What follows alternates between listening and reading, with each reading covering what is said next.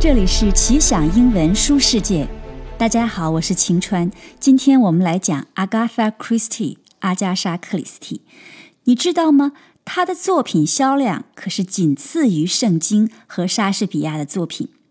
密室杀人是她创造性开拓的悬疑小说题材。Lindsay 八岁的时候，有老师介绍，开始阅读阿加莎的作品。读过大概有十几部，有些还要读好多遍，消化其中的情节。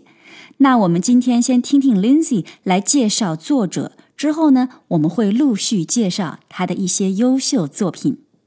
Agatha Christie is a famous murder mystery author. Called the Queen of Mystery, each story is filled with plot twists that I can never predict. She is the mastermind that created Hercule Poirot, a genius Belgian detective.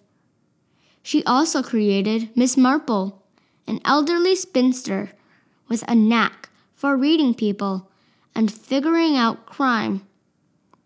Agatha Christie has written many famous novels, such as Murder on the Orient Express, and Then There Were None, and my personal favorite, Death on the Nile.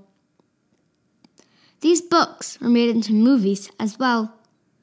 Agatha Christie's murder mysteries leave the reader speechless with the way the murder was committed and how the murderer got away with it. You can try to guess who the murderer is or what happens, but most often you are wrong. Each plot twist and new revelation of the murders leave me breathless. I can never put one of her books down because of how badly I want to find out what happens. I love her writing style and how she puts in clues that are so casual you might not even notice. 是的，克里斯蒂的小说绝对是欲罢不能，不仅情节构思精巧，而且写的用词简单，但能栩栩如生。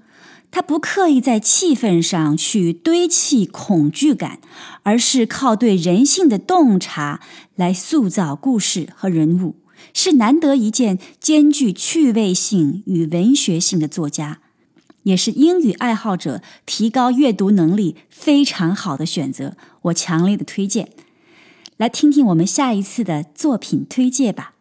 下次见。